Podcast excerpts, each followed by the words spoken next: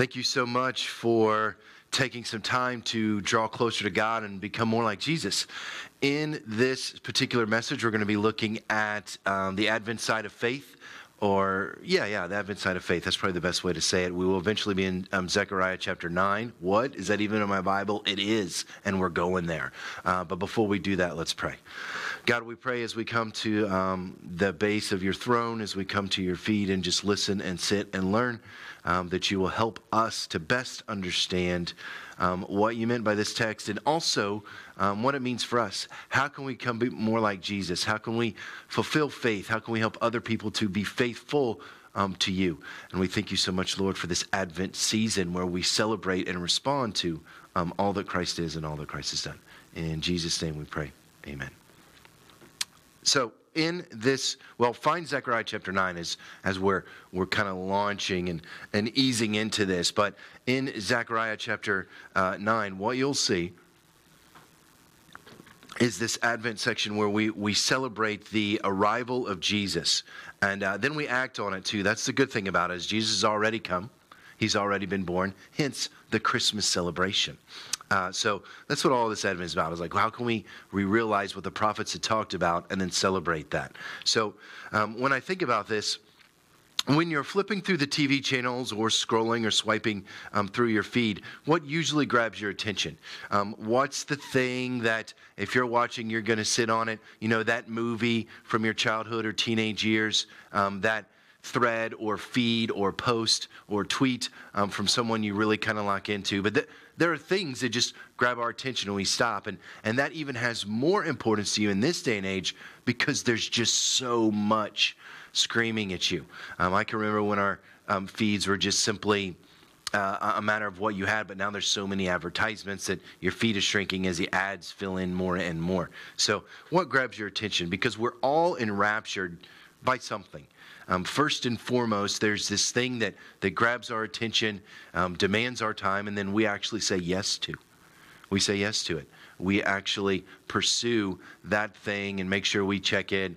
Maybe it's a news feed, sports team, um, celebrity, entertainment, whatever that might be, you pursue after that. So just think about what that thing is that grabs your attention, or you can't wait to the latest season of whatever comes out on your streaming service uh, to watch. Um, I know that this feed is one of those things for you.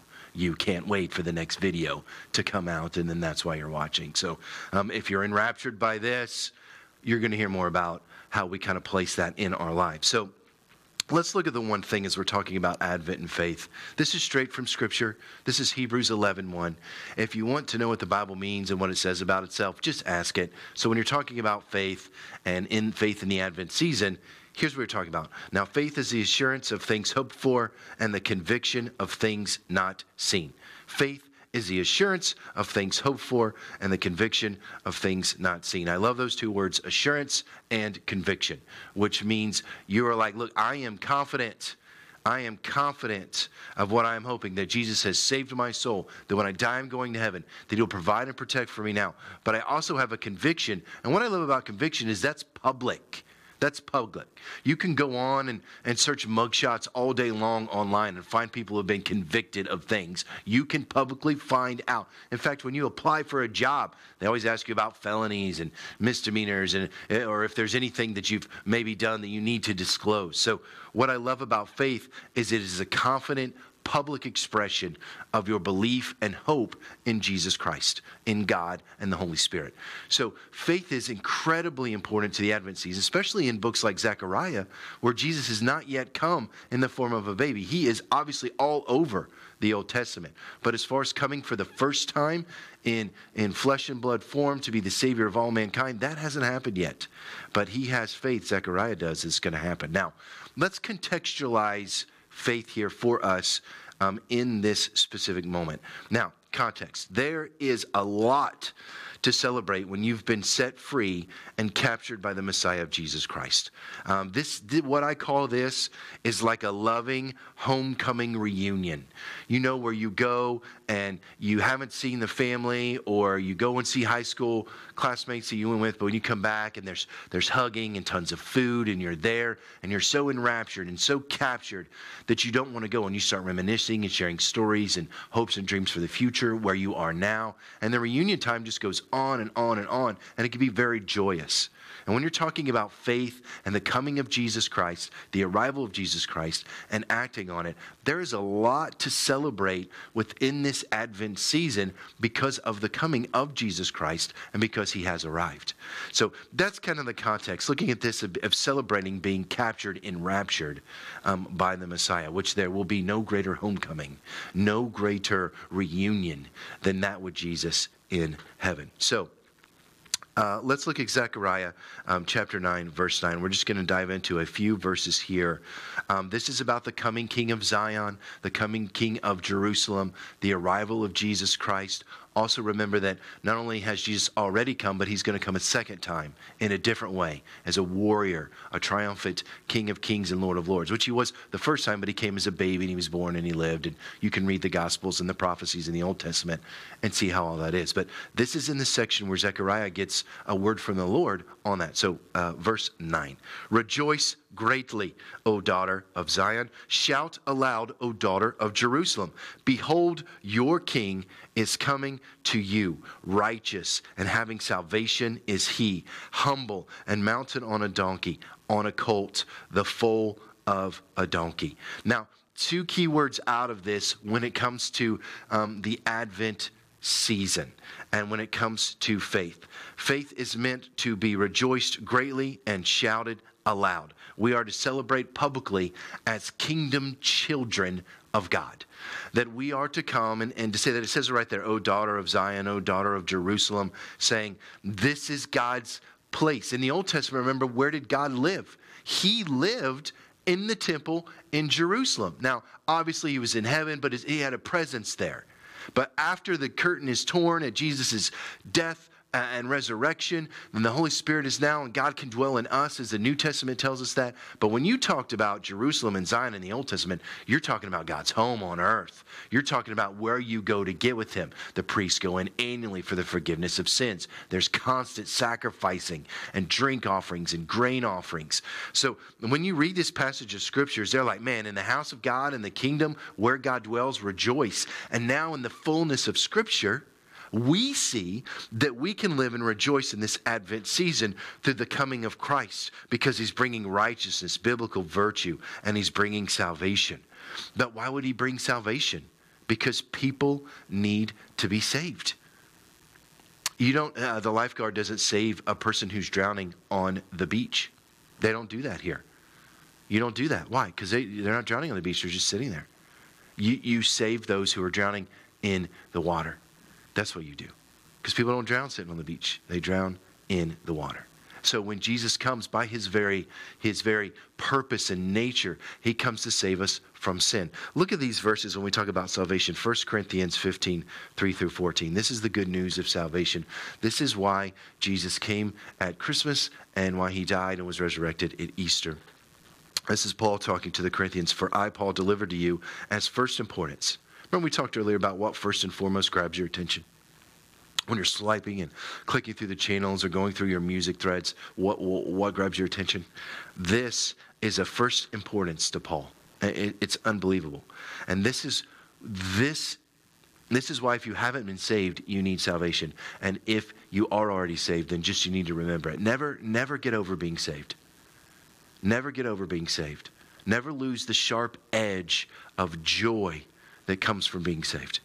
So I deliver to you as first importance, 1 Corinthians 15 3, that I also received that Christ died for our sins in accordance with the scriptures. This is one of those scriptures in Zechariah 9. That he was buried and that he was raised on the third day accordance with scripture. So how do we know that Jesus is this is the he that is coming to bring salvation? The Bible tells us so. Every Christian who's ever been saved would tell you so. I have been saved by grace through faith. So part of this Advent season of celebrating and shouting and, and doing that is incredible, right? So uh, take the Christmas carolers and turn that up a notch. I remember doing that when I was a teenager. Um, our church would do it. Um, our glee club would do it. Uh, our show choir would do it. We would go out on Christmas. We'd dress up in like the whole Charles Dickens Christmas thing, and we'd go out there and we'd Christmas carol all through our neighborhoods. Well, let's just take that and turn that all the way up to 11 and just shout aloud and praise and rejoice that God's there. We're singing in the aisleways. We're praising in our cars. We're wishing Merry Christmases to our, our neighbors. Um, all of that working and building in there. So, so why is God? What is God calling us to do based on Zechariah 9 9 to celebrate publicly the King of Kings and our Savior Jesus Christ? In Zechariah 9, we see that that Savior's coming. We know now through the New Testament that He's here. Through the testimony of church history, that he's here. And now he's calling us to celebrate baptisms, the meaning of Christmas, actually being saved, you who's watching and listening, who is not yet a Christian. Inviting others into our journey with Jesus inviting others to our journey. Those are just some of the ways we can publicly celebrate Jesus is there. If you're lost, you're going to look to find someone who knows the way to get where you're going. So if Christians don't identify themselves in this world, then people aren't going to be able to find them in order to find their way to Jesus. They're going to continue to wander. The devil's going to continue to distract them.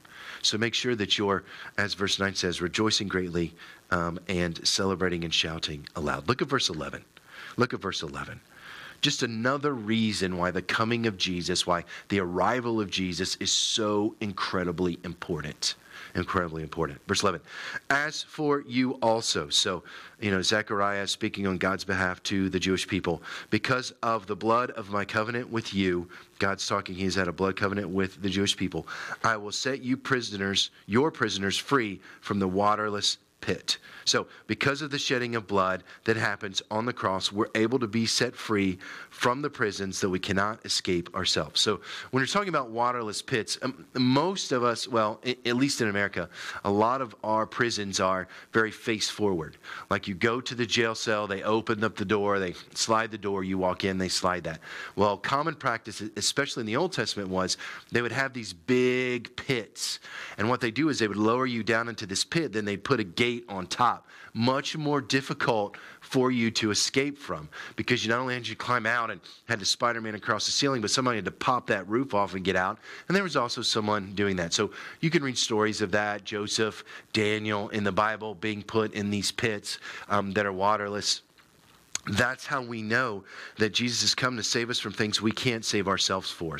Things like sin, hurts, habits, hangups, addictions, um, overabundance, opulence in our life, riches. God's come to save us from all of those things that seek to pull us away from who God is. So, how in this this covenant thing? What I love about covenant, just real briefly, let me just covenant in the Bible means that it is an eternal, ever binding relationship that God has between people. A contract says basically if you violate these things, our relationship's over. But when you um, have this covenant with God, He's like, I am holding it because it's based on me, which as God, I am perfect, so therefore it will be good. So He forms this covenant, which is eternal. That's why um, we know in these passages that it's there. So, how can a person, person be set free from any prison that is um, caused by sin? A person can be set free by the saving grace of the Savior. They can be saved by grace through faith. So let's say you find yourself in some sin that you didn't really realize was going on um, in your life, or maybe you didn't know it was a sin for whatever reason. How do you become set free from that? It's by the power of God that you will ultimately be set free. Yes, there are good things that you can do, and you need to do those. Not put yourself in situations to fail. Don't set yourself up to stumble. But by and large, and really, ultimately, the only way that even I've ever been set free from sin in my life in any of those categories, whether it's iniquity of sin or transgressions of sin, certainly original sin, is because Jesus Christ and God's grace and the Holy Spirit has set me free. It's by faith that all of that has happened, not by works. So I can't boast of my own freedom. I didn't crawl myself out of the pit, climb across the ceiling of sin, and pop open the roof and jump out and go, I'm free. No, God died on the cross, was resurrected from the tomb, from the grave, and because of that, that's what I call and claim on to be set free. So when you talk about Advent season and you talk about, remember the context Jewish people being oppressed, the world is becoming less and less friendly to God, the Father of Jesus. They're wondering where their salvation is going to come from. It's in Jesus. People today are wondering where their salvation is going to come from. Vaccines, governmental laws, the right people in political parties, working, kids being able to go back to school, the right shows, movies, texts. Uh, some of those things can be helpful, but ultimately it comes back to this. How will we be set free from the prisoners? Look at verse 12. It's going to show us right here. This is what you do. I love this. Like, I love this phrase. Let's just read it first, but then you can love it with me. Uh, 12, return to your stronghold. So, wait a minute, I've just been set free. And now I'm returning to strongholds. O prisoners of hope. Today I declare that I will restore to you double. That there, like there's so much in here in this Advent season. This is a Christmassy verse. Can I can I say that to you? Christmassy. This is a Christmassy verse right? We're talking about the coming of the Messiah. We're talking about he's going to bring righteousness and salvation, that he brings those to those who are in the waterless pits that can't get out. Then when you get out, it's like return to your strongholds. Let's talk about that for a second. Return to your strongholds, prisoners of hope. Uh, man, I love that moniker, man. I, I, I love it. Prisoners of hope. Prisoners of hope. Are you a prisoner of hope? just so enraptured and so captured, first and foremost, by the gospel message? Have you finally laid down your life and said, God, I want Jesus to be Lord of my life. Forgive me for my sins. Be the King of kings. Direct my path. I only want to do what you tell me to do through the Bible, prayer, and wisdom guidance. Is that you? Have you done that? If not, you need to do it. Um, just immediately pull the car over, pause the tape. We'll be here. We'll wait for you. And just be saved and ask God to forgive you for all of your sins and be the Lord and Savior of your life, to lead your life. But what we see in here in this verse is it says to return to your strongholds, and that's what I love. Remember, remember what I talked about in the beginning that everybody scrolls and flips through channels and their streaming services and swipes and feeds, and, and we all land somewhere. There's something that captures and raptures us. It's, maybe it's the cat videos. You love cat videos. Um, maybe it's those guys that do these awesome trick shots. I, I, I don't know. I don't know. But whatever it is, it enraptures us. God says, once you're set free, immediately here's where you go. You return to the stronghold as a prisoner of hope. Because who set you free? Jesus. So when you set that person free, when God sets that person free, they should run to Him as a prisoner of hope because they are faith filled. It's the protection that Jesus provides. Look, the protection and provision of Jesus Christ is unparalleled in all of creation. You can't take enough creatine and protein powder to bulk up and be able to defeat anything that would come against you. Eventually, you're going to get older. Eventually, your muscles and body aren't going to work the same way. You're going to need other mechanisms to protect you, other things to watch out for you. And when you run free and away from that which sets you free, you are that much more likely to be imprisoned yet again.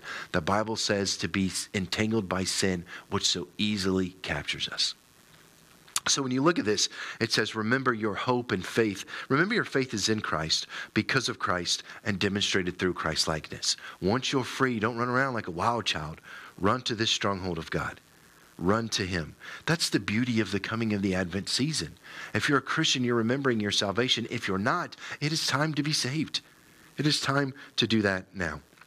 Let me talk just briefly here about this whole I will restore to you double. Because some people want to preface that and go, oh man, look, um, that's why I want to be free. And I've known people who've gotten saved just because they want the good stuff from God, right? I want God's best. That's all I care about. I just want to name and claim all the good things that I want. I want to take people's ministries from them, their cars from them, their houses from them. I want personal gain. I want to be famous. I want to do all this. That's why I want to be saved. That's not salvation at all.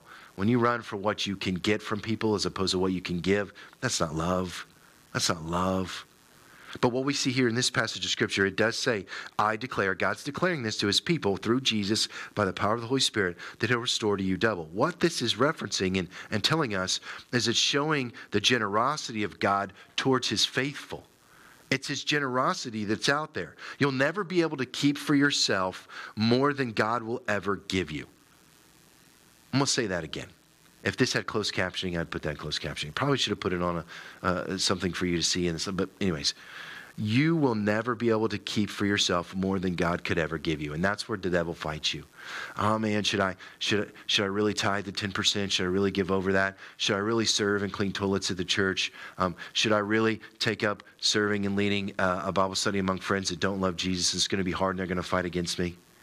Should I really do those hard things? And, and in that moment, God's like, no, just keep it for yourself. Keep your pride for yourself. Keep your self esteem for yourself. But you will, you will never be able to keep for yourself more than God can ever give you. So just go ahead and let it go. It's His, anyways. He's only giving you to steward at best. Ask Adam and Eve when you get to heaven. We're all just stewards at best. This isn't us, it's about Him. I'd also say this when you're talking about God restoring double, it, it's an encouragement, too, by the way that there isn't anywhere else you can run. The blessings of God will always far outweigh the benefits of man. If you're a tweeter, if you're a grammar, if you're a person who puts things out online, th- this is true. The blessings of God will always far outweigh the ben- benefits of man, emotionally, mentally, physically, spiritually, and socially. The blessings of God will always, always be that. So, why do you think Zechariah is sharing God's words the way he's doing it in a time that's hard for God's people? Because he wants them to know there's a stronghold, a refuge, a place of safety, a place to properly enjoy the abundance that God has given them, a place to, to be able to help and serve and be served when that time comes. And he's telling them it's all about Jesus. So, so let's, let's just bring this full circle. First and foremost, full circle, here we go.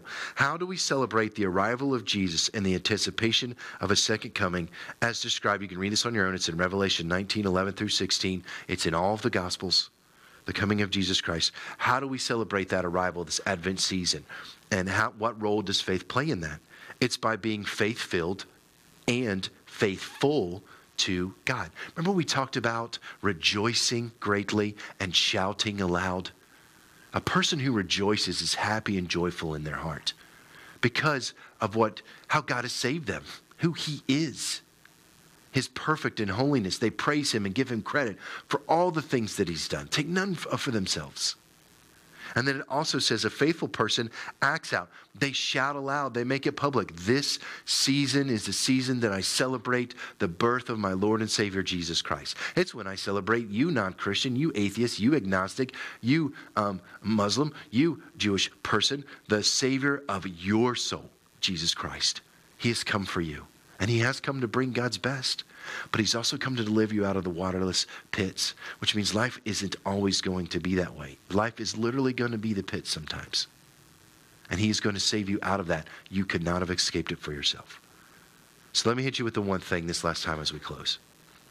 The one thing is this. Now, faith, you, you, you've got to believe. Faith is the assurance of things hoped for. Jesus is real. He came as a man, as a baby, was a man, fully God, fully human. And it's the convictions of things not seen.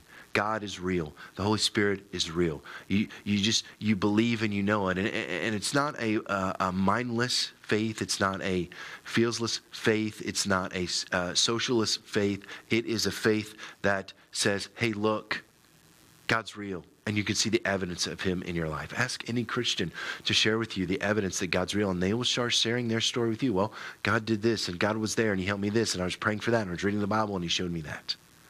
So, my encouragement to you now as we, as we go to prayer is this uh, be saved. If you're not a Christian, first and foremost, you, you, will never fully be able to experience and enjoy the Christmas season. Uh, even more than that, you, what waits for you is terrible and awful if you're not a Christian and it's forever. There's no escape. It is a pit of fire that you will never get out of.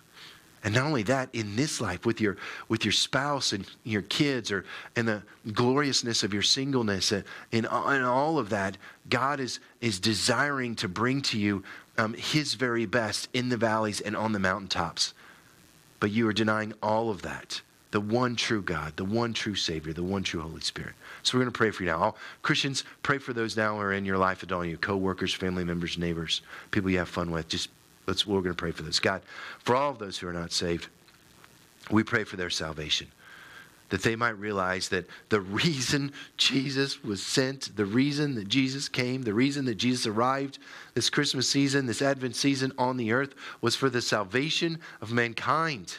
For unto us a child is born, for to unto us a child is given. The reason that that takes place is so that we might be saved. That we might not live in this world unprotected and unprovided for, but we can run to the stronghold and become prisoners of hope as opposed to prisoners of sin. I would take that every single time. A prisoner of hope as opposed to a prisoner of sin. So, as those who are watching, may they call on the name of the Lord and say, God, forgive me for my sins. I, I want Jesus to be my Lord and Savior. Come and dwell in my heart, as the Bible says, and lead me in the way everlasting. Guide me through your scriptures and other Christians so that I might follow the path you have before me. We pray for their souls, Lord. Pray for their souls. And for those of us who are Christians, Lord, we pray that this season we will rejoice even more greatly wherever we find ourselves on the planet, that we'll know that this season people need more, more, more faith in Jesus Christ. Because that's where our hope lies, that's where our faith lies, and it's demonstrated through Christ likeness. So as Christians, may we rejoice greatly and may we shout aloud the celebration that Jesus is here, that he saves and he delivers. It's in Jesus' name we pray. Amen. I love you guys. Have a great and wonderful rest of the day.